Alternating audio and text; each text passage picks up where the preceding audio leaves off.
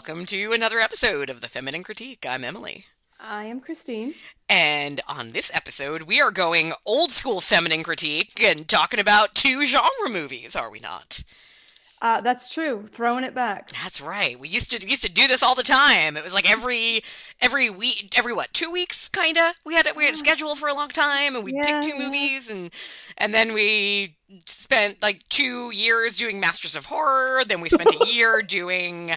I don't even remember what, but yeah, we're just we, we surprise you every week, every not week, every month now with something something new. Keep you on your toes. right? Exactly. Uh, but this time it kind of came up in the last discussion. Well, I mean, these were two movies that had kicked around for me for a while where I knew after I had watched both of them that, oh, we have to do an episode at some point on these movies. Not necessarily together, but I think they do fit together in a, in a discussion. Mhm, What mhm. are those movies, Christine? Um, both from 2020. Mm. It's Amulet and Relic. Yes. No thes before No either, thes. because you'll get different movies if you put in the Relic. Well, the I mean, when I whenever I say relic, because my habit is always to say the in front of everything. Me too. because we're Americans and we use articles, and that is, you know, one thing, one more thing that makes English annoying as a language to learn. Uh, but Am- Amulet, like, I don't think there's another movie called Amulet. There's obviously The Relic from Mhm. 1990 something, and I think there were other movies with Relic in the title. But yes, no those. Uh, both 2020 movies, both directed and written by ladies, uh, and both very, I think, different, cool. We, I think we have our feelings maybe vary a little bit on these, but I think they are both um, worthy movies to discuss. And because of when they came out, uh, they both, to me, did not get nearly enough attention than Mhm. they should have. Definitely. Yeah. Uh, you had seen Relic before. You had not. No, you had seen Amulet before because you were the one to t- that told me to watch it originally. Yeah, I had seen Amulet before. I had not seen Relic. Um, just to note, both of these are on Kanopy, if that's Oh, the way you live your life. Yes. Which is very exciting to find out. And people, if you first of all, if you don't have a library card, get a fucking library card. What is wrong with you? You should have a library card. There's no reason in the world not to have one. They're free.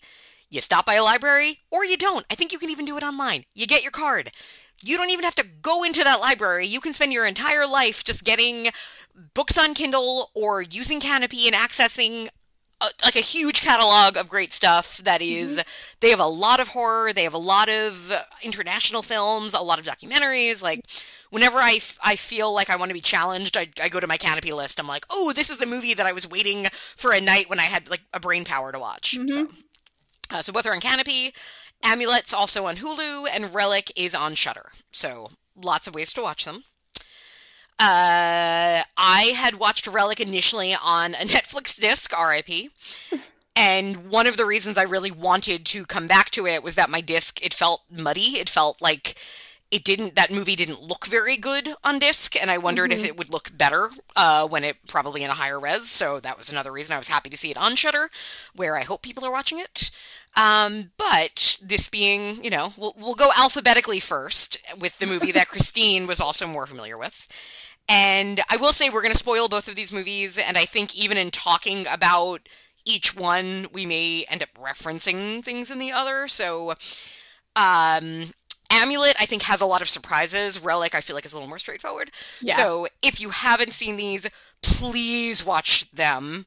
Uh, Amulet, especially because there are twists and they are so satisfying, and um, I would hate for them, them to be ruined by us. So, watch these movies and come back and listen to us.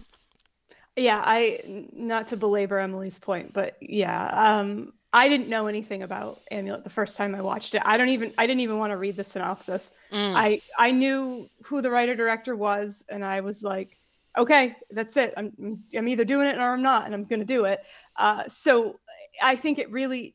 I will say this is my second time watching it. So watching it, knowing what was going to happen, it was what it was about, was amazing and I think really additive to the second uh, Yes. rewatch to the rewatch to the second viewing. But I don't know if I would have felt that same way if somebody just told me Mhm. what it was about and then I watched it and knew. So like, yeah, just go watch it. It's really good. That is an If you're li- point. if you're listening to us talk, there's no way that you're gonna not like it. Yeah, I think if you tend, because obviously, like Christine and I have very similar tastes, but there's a lot of movies we don't agree on. There's a lot of Mhm. areas we vary, or we'll we'll both watch a movie that feels like it's made for us, and one of us loves it, the other one hates it. This is a movie that I think both of us really love. I can't imagine anybody of our like sensibilities watching this without knowing anything. And please like we really do mean this. Like in a minute stop listening and go watch it. I can't imagine somebody watching it and coming back and being like uh, like because there are so many things this movie does that make me happy. I loved it the first time but i this is one of those um like stories that is so surprising and does not at all go like you you and it's not you know this doesn't like do a giant genre switch but this is a movie that plot wise really does not go where you expect it to if you looked at the initial synopsis or you watched the first five minutes Mhm, mhm. and that first time watching it, it's a movie, and I, I I'll use Martyrs as an example of that sometimes of a movie that for me is actually like that first watch wasn't as mind blowing because I couldn't orientate myself. you, I didn't, kept you didn't know what you were looking at. It Right. started as a home invasion, and then it's now there's like spectral creatures, but are they real? Oh Mhm. no, what are we doing? Oh, now there's yeah, for sure. You can't get your footing with that movie, so it's like Yeah. different when you when you're able to rewatch it with context. And Amulet is one of those movies, I think. You're so expecting a certain tract for the characters that as it starts to shift, you're, you're really thrown off. And by the end, it's incredibly satisfying. But watching it the second time, I, I just like kept pausing and writing notes and kept like like I like immediately like had to dive into interviews uh, with um the, the writer director because I was like I need to learn more. I'm like oh yes oh yes yes um and it really does on second viewing fit so well together. Mhm. Uh, so having said that, Christine, tell everybody what this movie is about. okay, so Amulet is a movie about a um, a displaced refugee soldier who is um, struggling, uh, living in an abandoned building, um, working day labor, uh, and then a kindly nun finds him and sets him up with this young woman who has uh, her own challenges and is taking care of her sick mother in, in a falling down house and he comes and helps her and they have a really charming relationship Yeah. and then it's not about that at all What happens? well I, I think that setup is really really great Yeah. and i think that even if it was just at face value if that was fully what the movie was about i think it would still be a good movie but i think um the story told through flashbacks so tomas is the uh is the uh, is the soldier the refugee the guy at the center of this um he has flashbacks to when he was actually manning an outpost and uh he meets a woman and they have their own little uh, story. But uh, spoilers abound. He ends up raping her, and the whole, basically, the whole setup in the house is just vengeance, man. I love it. It's really, really great. It's well, the setup in the house is that, and I still don't know if I have it all down, but here's what I, what I think it is: is Okay. that there is a demon, there is a, like Mhm. some form of monster demon thing. It needs to be contained, and it needs a body. And that body is essentially like a, a host. Like it is a human being that is uh, chosen, sacrificed to uh, uh, encompass this body and deal with all the all. And this body just keeps pr- reproducing. This body is going to keep having babies, and the babies have teeth, which is my favorite line of the movie. Uh, and uh, things are just going to keep coming out of this creature. This creature can't leave the house. This creature can't do anything. Um, this creature is now a person who is has to essentially is possessed by this creature. Uh, this creature has a caretaker who I think initially you assume is kind of a slave to this creature. I only on this viewing, on the second viewing, did I get that no, that is not the case. Like, yes, somebody has to be in charge of this creature, but that person isn't can might enjoy this work. Mm-hmm.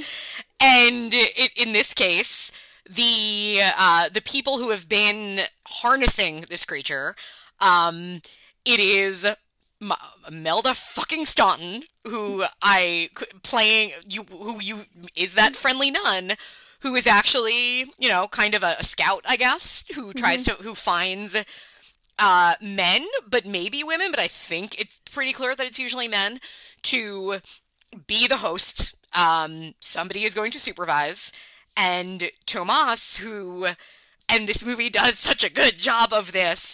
You are introduced to him. He is, and they they are careful about. We don't know. There's no nationality spoken, so we don't know Mhm. where he was a soldier. We know it was, you know, somewhere probably in Europe, um, or Eastern Europe, and but they, they don't specifically say, but you know that he is an immigrant in the UK, right? That's Mhm. roughly where we are. So when you first meet him, he is doing day labor. He is living in kind of um, uh, like you know a, an abandoned house with other people like him, and he has to worry about walking down the street and being uh, targeted by racists, by people who hate refugees. So immediately you are sympathizing with him because he is a stranger in a strange land. He is a refugee. You you don't know his story yet, but you just assume, okay, this poor guy has to deal with fucking racists who don't want him there. Um, and he is a he seems like a good guy. Uh, he clearly went through stuff, and from the beginning talks about you know how he he made mistakes and my my favorite like there's other this is so well written this movie because one of the things because it's very sparse. There isn't a lot of dialogue. So the dialogue sticks out. And one of the things he says is i tried to help someone they got hurt. Mhm. he does not say i tried to help someone then i hurt them. It is they got hurt because in his past he was he was a soldier and there was a woman that he did try to help. He absolutely did help her. He could have turned her in um he could have not let her stay there and she would have died or would have gone back and gotten caught. She was trying to escape. But at a certain point he rapes her. And that's not her getting hurt that's him hurting her. But it's him in this movie you see him kind of punishing himself but not overly. And him struggling with trying to figure out how to forgive himself and saying he constantly says i'm a good man like you know that he has to make penance but how does he make penance? Oh spoiler alert he doesn't at all because the minute he is given a chance to not be a total monster even though he will physically become one he still is a monster. Uh, and then he gets to physically become one and go through the ah it's it's so satisfying. It really is. um, it's it's it's really expertly done, and it had this movie has terrible reviews, and it's Fucking it's fuckers its scores everywhere are really kind of kind of low, like too low, like the kind of low that you would reserve for something that's uncompetently made. So it, it incompetently made, uncompetent, incompetently, whatever I said. Um, and that bums me out because there are there's there's a, a real knowledge of the craft of storytelling on display on display here. And it's it's it does a lot of really satisfying things. There's a lot of symbolism. And when you know what the symbolism is and what the callbacks potentially are and you rewatch it these it's kind of projecting what it is very early earlier than you would know if you didn't have any idea what it was about. Because the first time i watched it i was very empathetic for tomas same obviously. same like like very and to the point where i think i'm and and i think this is the point too i was so empathetic that i missed some of the red flags You are. I don't think anybody would catch those red flags on first viewing because it is very deliberate that he is likable, that he Mhm. seems hurt, he seems Mhm. there's nothing suggesting he's a bad man. And it is, and I think this is actually, I'm trying to, let me see if I can find the quote. Um, because I looked up a lot of interviews with, how do you say her name? i'm so sorry but i'm not the person to ask Damn it. Ramola, Ramala, Garai. I'm sure I'm saying Garai right. I don't know if it's Ramala or Ramola, but um, this is her first film as a writer director. You know her from many things. She was in Atonement. She's the middle Briony. Um, she ha- has a long career as an actor and a very good one. Uh, you introduced me to Angel. I think we yeah. covered that years ago, and it was such a delight, and she's so fucking good in it. Uh, and you know, clearly she is also an incredible writer director.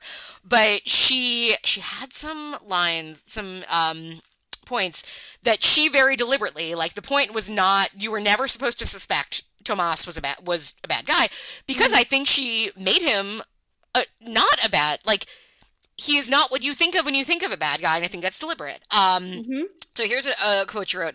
I was trying to write about not men who hate women being a threat to women, but men who love women being a threat to women. Yep. The reverence of women, the idea of an all forgiving, all understanding woman, is a threat to women. Tomas is not a weird outsider or some kind of social outcast. He's a man who likes women, but that in itself is the problem. Like, that it wasn't, yeah. you know, uh, yeah there's this false sense of nobility with Tomas that I think is his true danger. He's not yeah. reliable because he he thinks he's better than he is, and he he has different definitions for himself. Um, yes, as how and and and he's the one who even says at one point during it, like you're you can't grant yourself forgiveness but then in the end all he does he just grants himself forgiveness he forgives himself it's just a really strange thing that that is so subtle that you yeah. almost don't realize they are the actions of of a toxic untrustworthy dangerous person because they're so innocuous and they're so common like i think yeah. you you touched on it a little bit but like he starts out with this this this oh my gosh i'm such a nice guy. Look at my motive. I just want to help this poor defenseless girl. Oh i need to take care of her. I'm such a nice mm-hmm. guy. And then the second there's if the second there that there's a fucking hint of it in the air, he's like, nah, I don't give a shit about that bitch no more. I want her. She's mine. She's gonna take care of me. Yep. And that that's that is him the whole time because that's what he does with the woman in the woods. Yeah. He all because their relationship is really interesting too. It starts out as like two strangers, and then suddenly he's like, Oh, I remember seeing you. And it's this good, it's really interesting choice that the woman he finds in the woods, like Mariana, she is older. She is not significantly older, but she is probably at least 10 years older than him. He is a young guy. He is a soldier. He has a good job as a soldier because his mother is like, uh, his mother mm-hmm. was a dentist to the general. So he's probably like 1920 when he's a soldier. And here's this woman who is a mother who is probably late 20s, maybe even early 30s. And, right, like she's the only person he's going to see. So he uh, takes care of her, and he has the upper hand because he's got the gun, he's got the power, he can scream, and the army can come and, and kill her. Mm-hmm. And the as that that scene, oh yeah, when he says like, "I recognize you, but you don't recognize me," mm-hmm. and it is this like weird, creepy, like we talk about that a lot, the the discomfort of like teenage boys and that kind of weird dynamic with older women mm-hmm. where there is there is always, you know, the adult always has power, but when the gender is swapped, the power is a little different. Mm-hmm. Um, and it, yeah, that even this, you know, that that in this space, uh, it's a different kind of toxic masculinity than we're used to. We're used to misogyny being very clear, and this does twist it because, as you know, she says in these interviews, Tomas doesn't hate women by any means. He loves women. Um, he is attracted to women. He wants to protect them. That's that's the problem. He does mm-hmm. not understand that he is not superior to women or he is not the stronger than them.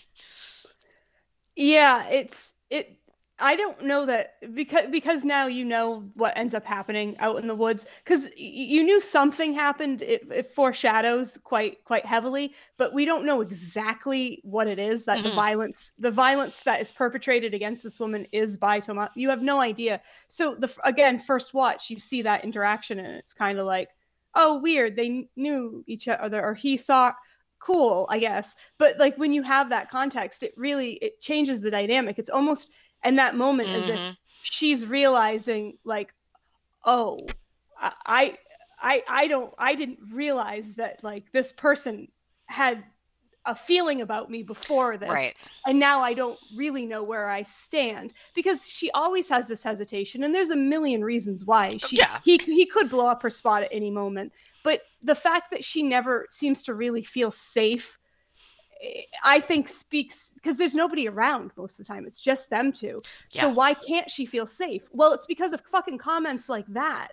Like Yeah. because there's a scolding quality to it like and you never looked up. And she's like well i have to i had to leave right at five to get my daughter. So she has this deep rich internal life of trying to keep her family afloat and she's a single mother. Take care of her daughter. She has to get her daughter at five. She has to get all her work done so she can leave at five. And then this out to your point this fucking kid is i fucking her in line Yep. for four hours or whatever like and so now what she owes him something Mhm. like why are you telling me that yeah. it's so it's so strange but also really believable and you know we, we talk a lot about you know when you can kind of feel that a movie is written by a woman Yep. and that's because she doesn't then say okay i'm leaving now but the next the next time we flash back to that it is her trying to leave and because yeah if you've ever been a woman in a situation like that where suddenly a, a man has said something that suddenly makes you question your relationship and what what you are supposed to be to them it is incredibly discomforting and dangerous especially in this scenario where it absolutely physically is dangerous. And something i love about um, this movie too is uh, so it initially um, and i don't think this was it was filmed this way but it was like an early draft of the screenplay um, she was going to end the movie differently. She was going to just, you know, cut the movie basically where when Tomaz, who has now become the monster, who has now become Mhm. this demon, and the thing about the demon is like, what is it? Every like six weeks, the demon has a baby, gives birth. And that was the other, like, if you look up interviews um, with Ramala Garai, you see a lot of this, that she wrote this movie, like, after having her second child and having, like, a very difficult pregnancy and birth. And, like, she's like, oh, yeah, it's all over this. You can tell I had a lot of, you know, issues about this. Um, but it's like, yes, because giving birth, I, I haven't done it. You haven't done it. Uh, My understanding, giving birth is the fucking worst, awful thing that happens to a body. It is, and it can be, obviously, it varies by women, it varies by the situation. Um, but it is something coming out of your body and being pulled out of your body. And it is something that men, um, and I, you know, say men in a, in a particular way, will will never experience, can never experience. Um, so what a poetic justice for this man that this is essentially his punishment. Is not just that like oh yeah he's you know trapped in a house. Oh no he has to give birth constantly. And so her initial ending was just that. It was going to be the scene where his he first you know gestates and and delivers but to do it as like a really long take and end with him screaming as it happens. Um which like makes perfect sense uh, and i bet some of the people that gave this movie a bad review would probably have given it a slightly better one if it ended that way uh, but then she decided like no i want like something a little more upbeat although like that's still satisfying because it's still like the bad guy being punished um, and let's talk about the coda of this movie because i actually really love it It's it's one of my favorite parts of the movie. Yeah. It it I think the first time it was a little jarring because Yeah. it's it's the other than the flashbacks, the, it's the only real big setting change we have. Yeah. It's it's very jarring. it's Suddenly like an overhead of- camera filming Yeah. a car sunniness yeah. Yeah, out of doors and Yep. space and and and it's like it cheerful stands- music playing it stands in contrast to like kind of how dark and claustrophobic all of the house stuff was which was most of what we got and and in a different movie i think i might have been like well i don't it's a tonal shift it's, it's Right, I don't need shift. this, i yeah. don't like this what are we doing what are we doing but as it like came up on the end this time i was like oh yeah time for the fucking button on this thing because i love it i Yeah. love the button on this thing because it's upbeat but not like in the hey upbeat it's upbeat in the way that i want it to be like oh yeah everything sucks for him but these two ladies are doing great Yep. Yep, because uh, his handler, what is her name? Um, magda Magna. So Magna is still his handler, but again, like really, it's her choice, not his. And like, and she, you know, she drives specially so that she can find Mariana. And she, first, she buys the shittiest food she can possibly buy to feed him. Uh, and then, um, and like she and Mariana is there, and you see Mariana's daughter, so you know Mm-hmm. that she got away. She was reunited with her daughter, and she's fine. Like she is living somewhere. She is raising this kid. Like this woman had a happy ending. And it's this great moment of like the two of them like understanding what that was because um, Magda gives her the amulet that you know the movie is named of. Um, so Mariana gets it. I mean, obviously she doesn't know exactly what's going on, but she sees this like avenging angel giving her a message that like you're good. This man is being punished. Um, and something that I think also is really powerful about this when, and I didn't think this the first time I saw it, but the more I was thinking about it this time, okay, rape is awful. Rape is terrible for a lot of reasons. One of the really terrible things about sexual assault of a of a woman is that it could also leave you with the child of that rapist. And uh, um it, it's not like sad or it doesn't come out, but there is something about that ending that also tells you she got away, she's okay, and this is was her daughter. There is no like there's not another baby in the scene. Like you don't like it, I feel like the movie like without forcing it and maybe it's just me overthinking it like is also telling you yeah, she was raped. This was awful, but this fucking ass did not put his seed in her. Like she's, you know, if that makes sense. There's not a Yeah. mini Thomas running around. Yeah, um, that that didn't even really enter my my head, but but Zach brought it up as it was under ending, and I was like, huh, that's an interesting observation slash point slash Yeah. Connection because I didn't I didn't think of it like that, but but it's it's there. If you, it's obviously there. If multiple people around me were like, oh. Yep. Which is what one of the reasons again why I enjoy this movie so much because I think if I were to watch it next week, I would be like, huh, I never noticed that she says this. You know, it's one of those that keeps Yeah. giving, I think, and is really, it, it, it- there's endless things that you can get out of it if you approach it like fresh and open and like ready to receive it. You'll walk away with something that you need at the time. It, I really, I can't speak highly enough about this movie. Same. I think it might be perfect. Yeah, like I, there is nothing I would change about it. Like there, there is. It is really tight. Mhm. Um, the uh, it, I mean, it it looks great in a really Mm-hmm. odd way. The the house is just ug- like it's ugly, but it's not. It doesn't need to be overly ugly. Like it's just it's dirty and there's no electricity Mhm. and there are cracks in the walls and stains on the ceiling and it, it's like and I think there are some great scares in it. I think there are some good jumps. I think um, yeah, definitely. the first time you the first shot of the like bat demon baby in the, in the toilet like just when you, that first shot both times i saw this i gasped when i saw it because it was like ah like just that is not what i thought i was going to see and i and why shouldn't i have? Even the the poster sort of even suggests that. Um but it's just so good. Imelda staunton can we talk about how what how Oh, really, just just stomping all over it. Um, really phenomenal. Great.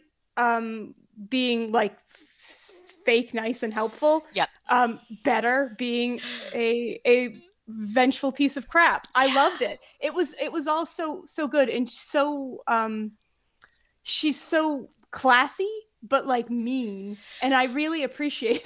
the the something I, I realized about her with this was like she has a twinkle in her eye and you see it like in you know like probably what most people know her from is Dolores Umbridge in the Harry Potter movies Mhm. and Dolores Umbridge is like the worst character and such a villain and but part of it is that she presents very Margaret Thatchery and very um like always speaking proper but in like what she can do with her eyes. There is a fuck like you see a sparkle in them that when she is being mean, when she is, you know, kind of taking the upper hand, just what she it's not even her full face, it's just her eyes. What she can do is like one of those things that like only really good British act- stage actors can do.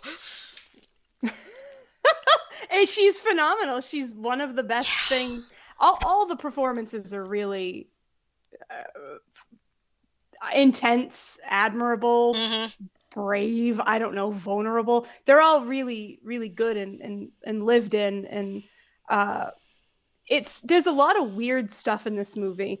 and it, it and I commented yesterday when I was rewatching it, like I love everything in it, but I personally wouldn't have done any of this, and mm. I find that mm. really exciting. But what there's there's like a fantasticalness to it because there are the bat creatures, there are this like this the literal demons, this this evil incarnate, and then there's also all the the shell stuff and and the stuff with the totem oh, yeah. that is very weird and aggressive but it never undercuts the um, the emotional stuff like the core of the movie. And, and to me that's very hard to do. It's it's hard to to keep things grounded and very real about real things and then be like oh here's this shell you can climb inside and see an ancient deity yeah. Literally, literally, I'm literally showing you that. And it's so wild that she made the choice to show us explicitly, but it still maintains this groundedness. Yes. It's really quite something.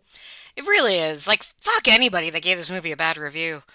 I I know. I can't help but feel like you didn't get it. I'm sure yeah. somebody has a valid complaint, but I would say the mo- the majority of people who take issue with this, I I got your number and I know what your issues are. And mean, I guess like it, it's this is an unusual. Like I I can't compare it to something. I can't even like pull out a movie and be like, well, if you liked this, you'll like this. And I think part of that is like this. This is a horror movie, definitely, but it is not um going for the same thing that almost most horror movies go for. Mm-hmm.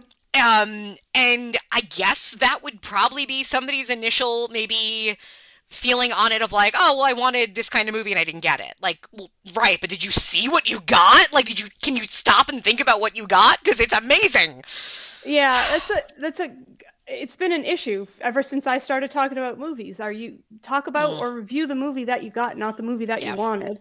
And I think that takes some distance and self awareness to to know maybe that that's why you didn't respond to something because you thought it was going to be something that it wasn't. But like the filmmaker never necessarily promised you that movie you had no. in your head. You saw a poster, it in horror, and thought you were getting like a Bat People movie. I guess I don't know. I guess. I mean, technically, you did. you did there get was... a Bat People movie, yeah. uh, a few other things that I think uh, just some other pull quotes from interviews because I actually I didn't look up reviews of this movie. I didn't look up Rotten Tomatoes. I really just wanted to. I I just googled interviews with Romola Garai mm-hmm. Amulet because I wanted to hear her discuss this. Uh, and again, like just not in any way it, what you would expect to come out of an actor like her, just because you you know you know her as a classically trained actor who um, has done a variety of films, but when most actor, especially when most actresses decide, okay, I'm going to write and direct a film. This is not what you think you're getting. Mm-hmm. Um, but at the same time, this is so a comes from the the head and brain and body of somebody who gave birth, of somebody who has you know lived a certain life, and that's one of the things I think is um, that I like that she talked and again talked a lot about birth. But she said people don't talk about the transformative experience of pain, particularly in terms of birth, because they don't want to scare people. Mm-hmm. Uh, and right I like right before I watched this, I had just finished a novel that um came out by uh, Harriette Arnow, who is a Kentucky writer who wrote around the same time as Faulkner mm-hmm. and was kind of like in conversations with Faulkner, but yet everybody knows William Faulkner and nobody knows Harriette Arnow. And a big part of that is that probably she was female. And the book I read, there is a chapter, it's about, you know, K- Kentucky women in the 1930s, 40s so there is a lot about birth and the fear of birth and giving birth and getting pregnant because of, you know, you might die or your kids very likely might die. Uh, but there was a, a very, a chapter that goes into a woman having trouble delivering. Mm-hmm. And it was, by most accounts, the second printing of that novel took that chapter out because editor said, yeah, people really don't like that chapter. And it's one of those things that just was mind blowing to me in 2023 to read that because I'm like, that's like the heart of the book is about this very fundamental thing of how women have to live with this fear that if they get pregnant, that this thing could kill them.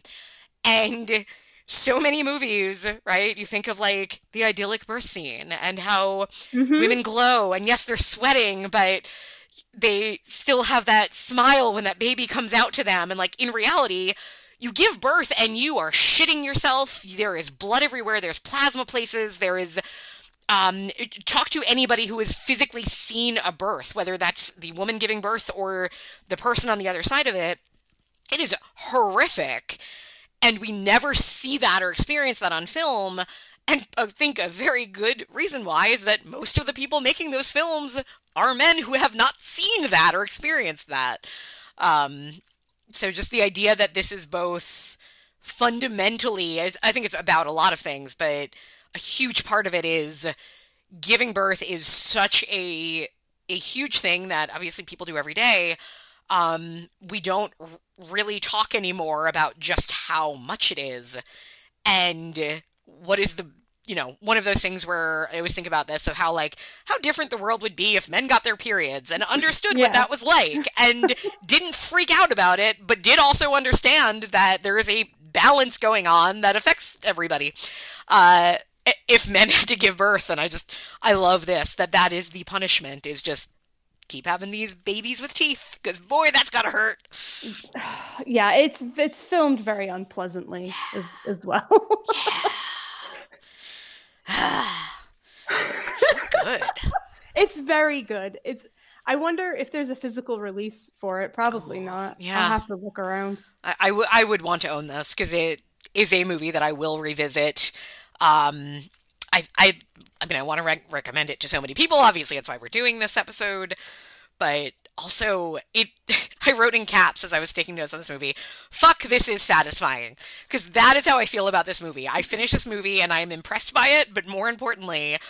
I feel so right about things with how this movie goes. and and I think it is it is worth saying like it is serious subject matter. It is very well done, but it is not lacking in fun Mhm. or ick or suspense. Yeah. It is it's pacey, it's quick, it's a Yep. really like you said satisfying watch. So it's not like a slog. It's not like oh I have to watch this movie to understand ladies now.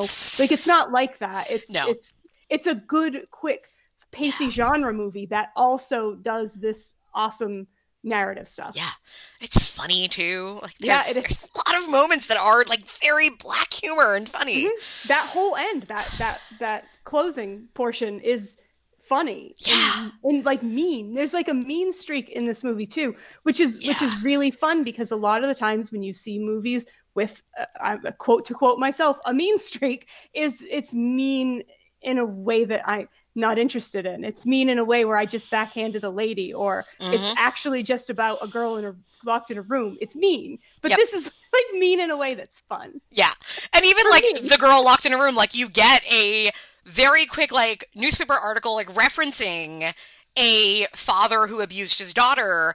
Oh, and guess what? That's the guy who was the last host. Yep. Like, what Yep. happens to, to men who do that? They get turned into monsters who have to have vampire babies. Or bat babies, I guess. Bats, kind of bat, bat like, right? Bat demon babies? Yeah, bat demon bat babies. Demon yeah. bat babies. Yeah. yeah. So please, I mean, hopefully you've already watched it because you should not have listened to us talk about it if you hadn't. But true. oh, so good. And oh, God, I want her to make more movies. Oh yeah, did you see what the what, she has in development? No, I thought I looked too. No, hold on, hold on. I- okay, okay. Um, This okay, is good radio. Ev- radio. How old am I? This is good audio stuff. Okay, so Oh. she's in a movie. Wait. Oh damn, maybe I can't find it. What is happening? I looked somewhere else. Maybe. Oh. I think maybe it showed up on Letterboxd. It looked really good. Good, whatever it was. Okay, well, I trust you, and I very much hope we see more of her behind the camera. Yes. Um, I'm so close. Here it is. I found it. Yay! It, so it um it's on Letterboxd. Uh, it's something called Monstrous Beauty. Ooh. Um, Barbara Field, born into poverty with a rare condition that means she is entirely covered in hair. Given the precious gift of an education, she is offered the opportunity of a place in the luxurious and decadent court of King Charles II as a natural wonder, where people with extraordinary okay. appearances mix with the aristocracy. And look at this fucking cat. oh, I I, got excited by the cast, and then I saw it's weird because when you, when you like on Romola Garai's page, like this doesn't show up, but then when I Googled it, I got to it on IMDb, so fuck you, IMDb. Okay, Bella Ramsey, great. Dominic Yeah. West, great. Fiona Great. Shaw, fucking great. Amazing. And and the person that will make me watch anything, Ruth Negga. Yep. So hopefully this is a thing that we get to see because I am into it. Okay, now I'm really excited. Okay. All right, gotta come down for a bit. Gotta. Okay, that's okay. Th- There are ways to do that. Let me um uh just now get depressed thinking about Alzheimer's, and and I'll I'll be okay. Oh boy. What's really odd. So I don't know if this is. No, I get. Wait, no. Why? Okay. IMDb is a strange, strange thing.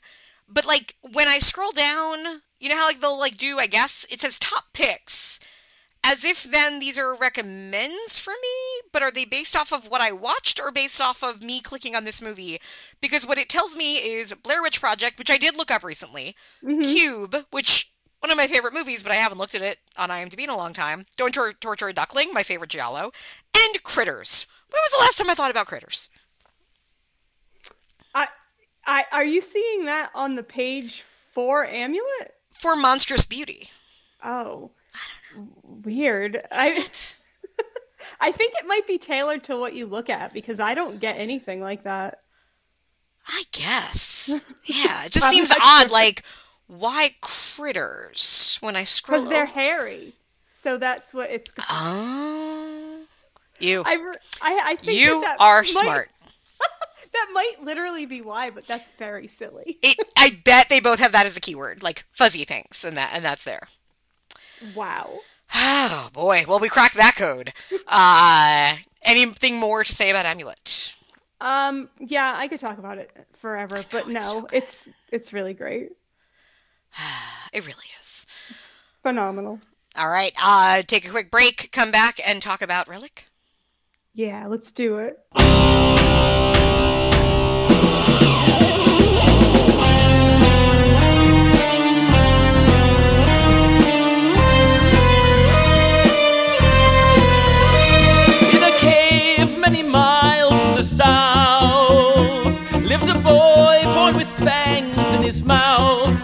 Sleeping until the fading light, flying through bloody dreams. When he awakes, the summer night is filled with screams. You have heard he was born in the box, that he feeds on the flies and the frogs. You call him beast or changeling. or demon chimpanzee. But we will prove he's no such thing. He's much like me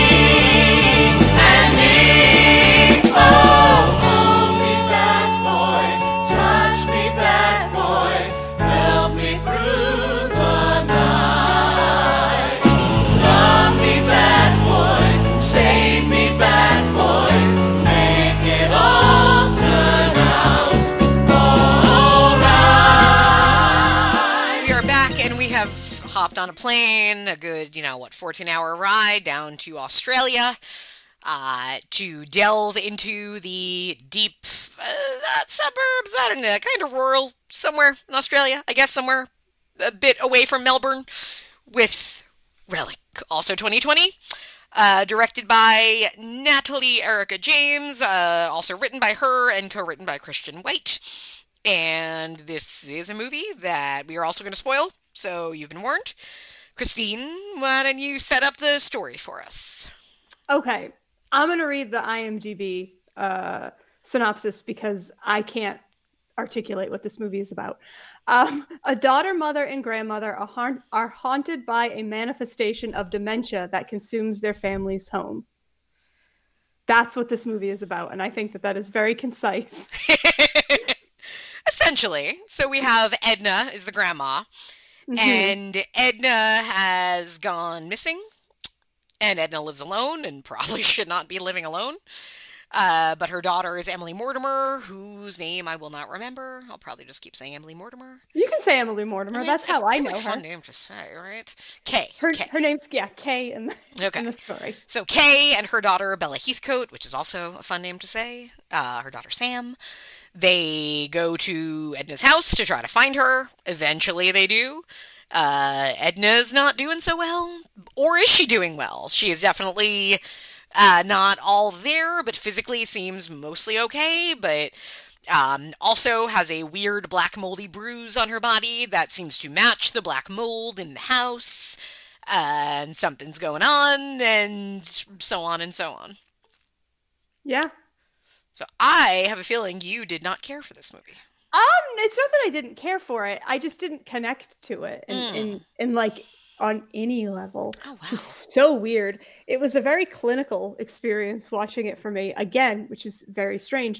And not to be overly reductive, but could it be that I do not have any personal relationships with dementia, so I could not relate at all to this? it it's very interesting for you to say that because I think there something on this watch it did feel so for me the first time I watched this about a year ago this time of year actually and it, I also have not had thankfully knock on wood have not dealt with dementia mm-hmm. but when I'd watched this I was about a, almost a year after my mother had cancer had was in home hospice care. So it was me and my siblings essentially kind of taking care of her to the end of her life. And it definitely hit me. Like as I was watching it, there was there was a lot. And even and this watch too, like there are things mostly towards the end of the movie. I think the final scene and kind of the final you know, the final shot and all that felt very like, oh right, this is why you uh,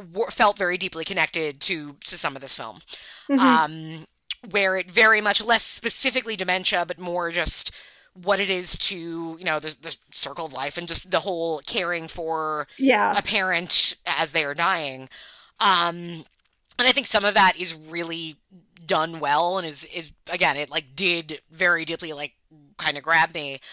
But also this time around watching it like oh yeah this does feel very specifically like where I could any like if you're a film student and you need to write a paper on a theme in a movie like it is very easy to write a paper about the themes of dementia in this movie and how like even like set design it's like oh right right the, the house is getting smaller and the rooms aren't lining up. Right that's a metaphor. Yeah I, and i and i do i do like all that stuff because I, I love a good metaphor. And um i actually historically have been very afraid of dementia um, i've often felt Same. things like all i have is my brain all i have Oh, is yeah. my thoughts Yeah. without them who am i like i've definitely that's like a huge phobia of mine Yeah. which is one of the reasons why it took me so long to watch this because when Mhm. it came out in 2020 2020 was a strict no bummers policy on movies I didn't want to be upset. I Mhm. was already too upset. Uh, but surprisingly, I didn't find this to to trigger any of those fears in me. And and I don't know if it's maybe because my fears are based in in not knowing and not understanding. And this movie is so so heavily steeped in the realities of it, so, Mm. which is something I'm not familiar with. I'm I don't know a lot about the the disease other than that it's degenerative and that you lose your memory, you don't know where you are, sense of self, like you aren't always you, you don't recognize people. So like I got all of it, I knew it, but Yeah. like I didn't feel it. You know what I mean? Yeah, I think something uh, in that uh because I was reading a little bit, a couple of interviews on it, and I think one thing that doesn't come across that I think was maybe supposed to more. I'm watching this, and part of it is just my age, and part of it is like my experiences. Is I am mostly connecting to um the you know Kay and Sam, right? I am kind of most directly connecting to Kay just from my own experiences, um, but a little bit of Sam of also like you know just just that thing of um watching people go through this and trying to figure out what your responsibility is and what your place is and what's the right thing to say what's the right thing to do. And the actual like edna i don't ever really feel like i am in her head i think i feel like i am watching her as opposed to feeling what she is going through Mm-hmm. and I think there are certain things like the there's a moment where um that really affected me the first time I watched this when Sam essentially gets lost in the house. And we know from a you know from a neighbor a story of a neighbor coming over that there like there's certain like kind of closets and stuff that you know the, the boy was locked in for a while. And Sam is kind of looking for it and she finds it and she goes in and she can't get out. And she's walking there's she turns around and the exit isn't there anymore. And so she keeps going and the house the walls are getting are closing in. And it's like the kind of stuff like I love that kind of stuff just as a mm-hmm. trope. Like this is reading House of Leaves when I was like in high school and it scarred me forever of oh nothing is scarier than going into a house and it suddenly is bigger than it should be and you're trapped. Uh I think that is very, you know, watching this time I'm like, "Oh duh, yeah, that's Alzheimer's." That's this idea of you you should know your way around but you don't because things aren't where they're supposed to be. Um and I get and it's scary for me as Sam as as this character trapped there my my like brain doesn't make the connection of like oh this is what it's like for Edna because I I I just don't think the film is in in her head as much as it is in like Kay's view of it and Sam's view of it. Mm-hmm. And I and I did find a, a lot of that stuff interesting, especially in the beginning, like this um it's it's Kay's mom, so Kay has this intimate view of who this woman really is, and then Sam's just kind of like gets to see the nice old lady. Yeah. And and there and I always love stuff like that because I'm it's it's very true to my lived experience. Mm-hmm. There's there's definitely you get a different version of that that Right. person than your parent did. Your parent was parented by them. Your parent knew them when they were young. Yeah, and they were grandma different. is different from mom Yeah. to that next generation. and and that stuff was all I think really well Mm-hmm. well handled and, and interesting and felt very real.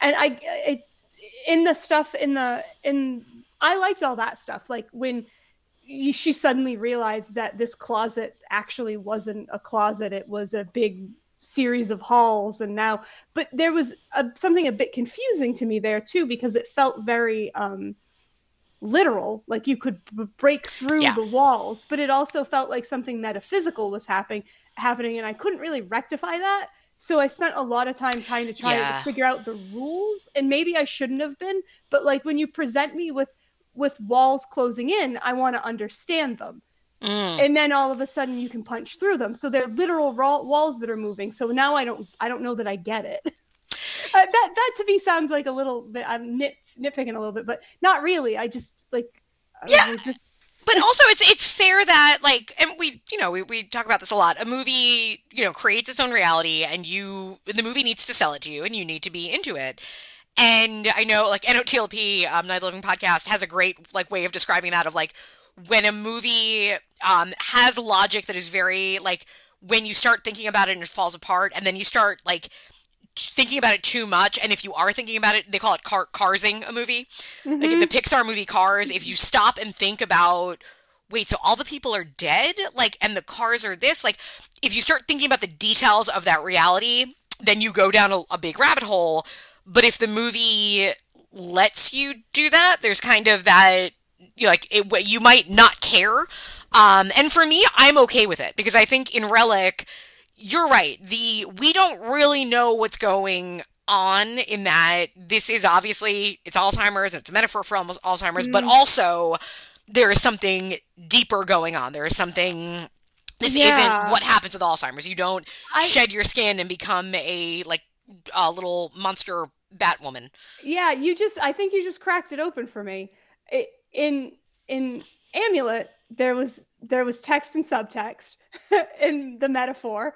And in this there's there's text and subtext in the metaphor. But i don't i don't know that for me it is it is a full package Mhm. quite the way. Because Sure. because yes you're right. I get the i get the dementia subtext. I get the metaphor. I get all of it and i love it. But like you're right. The literal story that it's telling because literally that woman peeled her skin off that literally happened in this film Yeah. and i don't necessarily understand how it fits together with other elements Right. And I I agree that the movie does not it, it obviously doesn't explain it. I'm okay with it not explaining it because it Mhm. does emotionally punch me at the end. But I fully understand and like objectively would never argue that this is satisfying and it does work on that level.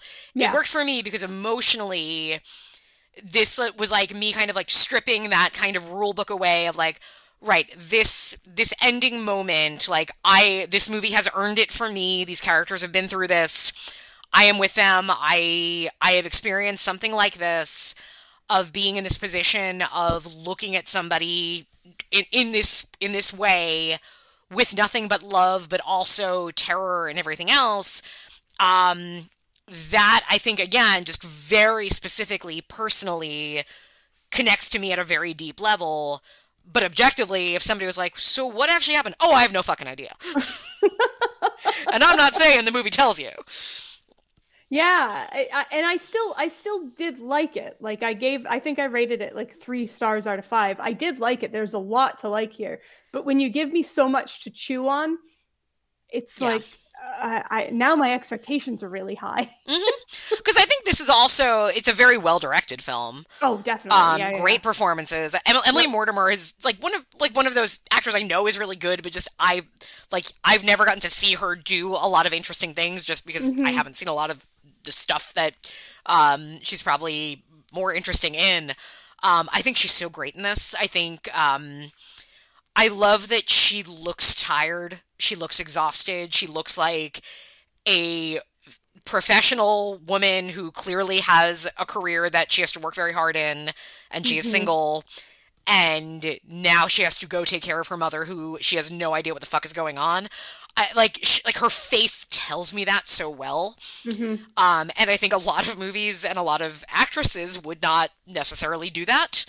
Um i think the uh it, this is spooky. I think like this movie does scare me a little bit. And again like probably not so much on the third time. Uh but there are good setups. Um there's good visuals going on. Um i am i am intrigued to see what else this uh director does. She her next her next movie also looks really interesting. Ooh, I didn't look into that. it i forget what it's i didn't actually look at the story. I just looked at the cast and got excited.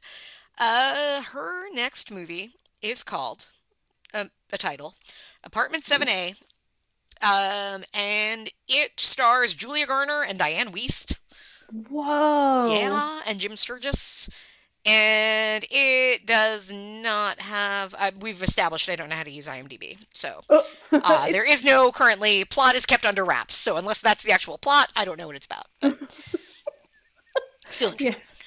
I IMDb is uh, not intuitive anymore. Okay, so now the top picks, when I clicked on that movie, so there is some logic to this. The movies that show up now, completely different. Censor, Swallow, Goodnight Mommy, and The Empty Man. Oh, all right. So fair. like I don't I don't know what's going on there, but something's going on there, and it's very confusing.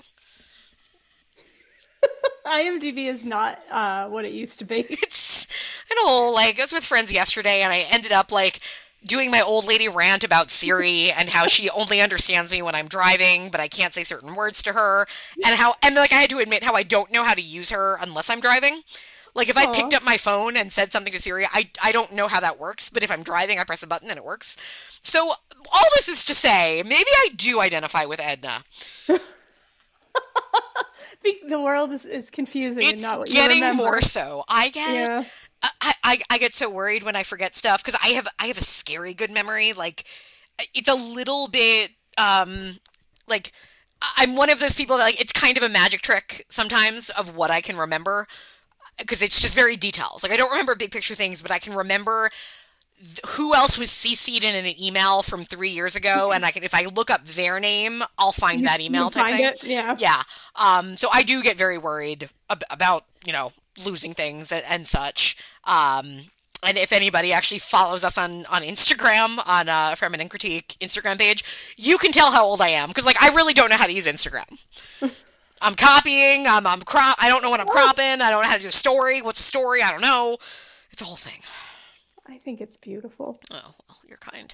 So, will you help peel me when the time comes? Absolutely. Because I don't have kids. I don't have daughter. A daughter who's going to have a daughter who's going to keep having daughters who's going to keep being there for me. Nope. Give me a call. All right, good, good, good, good. Uh, that is something that I think is very like specific and it works fine, which is like that. This is women that uh you know uh interview with um a director. She said at one point like they had a brother and then realized like we really don't need that. Like that probably is not meant here.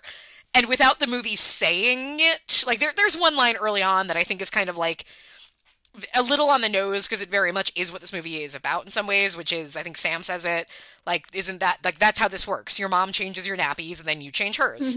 Like and yes, like Yeah. that is that and it is and again like not that men don't deal with this because many do, many will. Um but it is often caretaking is something that more often than not naturally or just instinctively falls on the women to do. Mhm. Um, and I think that's also an important aspect of this movie that it's is there and you know also makes it very much a lady flick. So Yeah.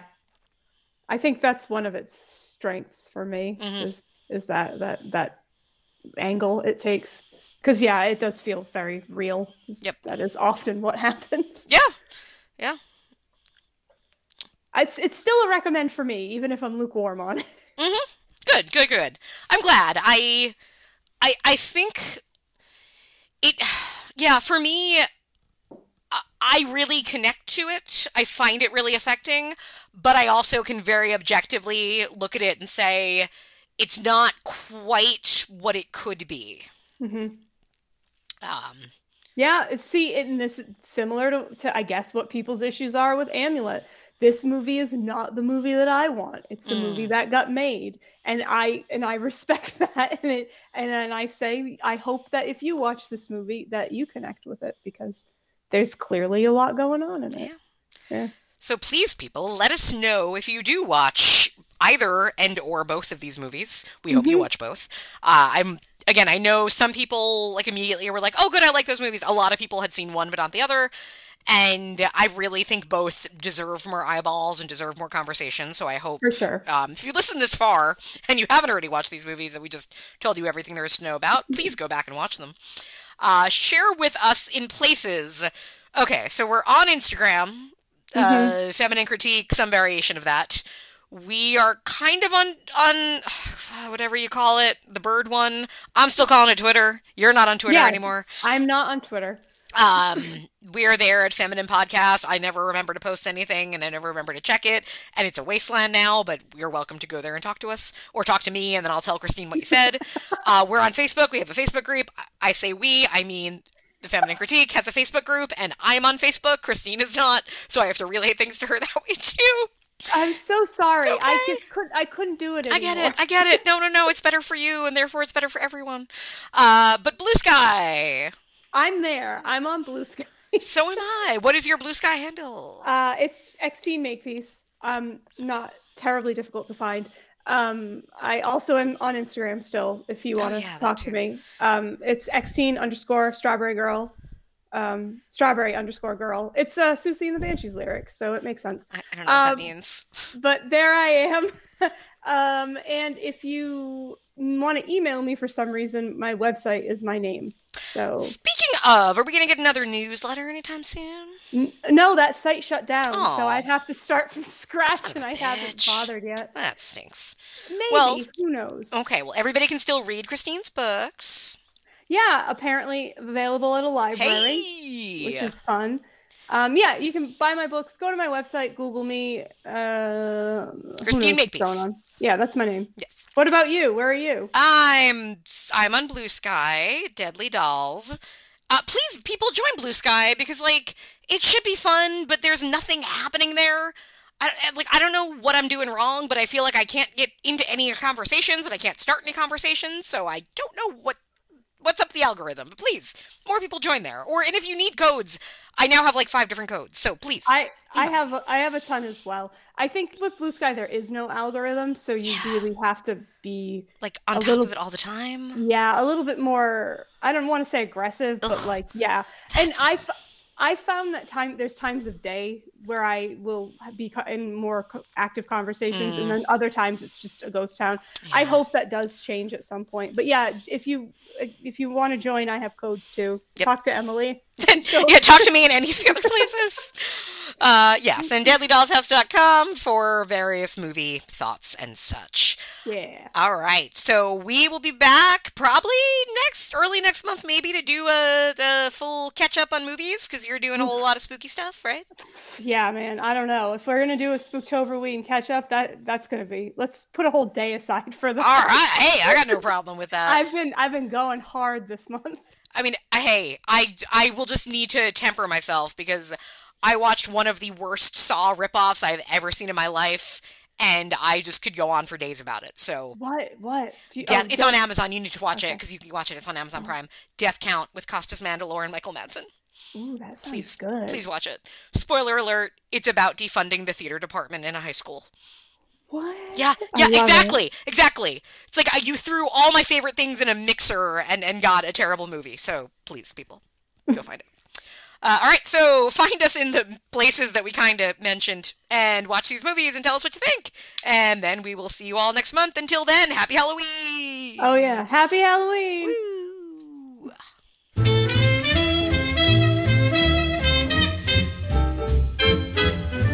Blue skies smiling at me. Nothing but blue skies do I see. Bluebird singing a song.